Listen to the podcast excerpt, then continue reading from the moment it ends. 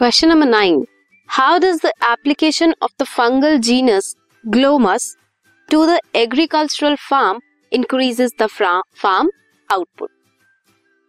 जो मेंबर है fungal genus Glomus कैसे उसने एग्रीकल्चरल प्रैक्टिसेस में इंक्रीज की फार्म की आउटपुट फॉर्म करता है माइक्रोराइजा माइक्रोराइजा में क्या होता है एक फंगल कंपोनेंट एंड एक प्लांट और एल्गल कंपोनेंट होता है सो फंगल कंपोनेंट क्या करता है? एब्जॉर्ब करता है फॉस्फोरस और nutrients from the soil and pass on करता है इट टू द प्लांट इसकी वजह से क्या होता है?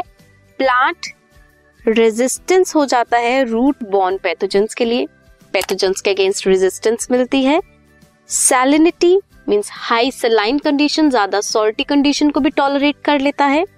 ड्रॉट कंडीशंस को ओवरकम करता है। एंड ओवरऑल प्लांट की जो ग्रोथ है एंड डेवलपमेंट वो इंक्रीज होती है।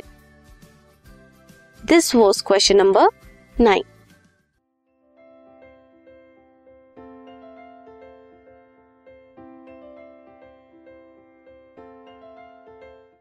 this podcast is brought you by Hubhopper Shiksha Abhiyan अगर आपको ये पॉडकास्ट पसंद आया तो प्लीज़ लाइक शेयर और सब्सक्राइब करें। और वीडियो क्लासेस के लिए शिक्षा अभियान के यूट्यूब चैनल पर जाएँ।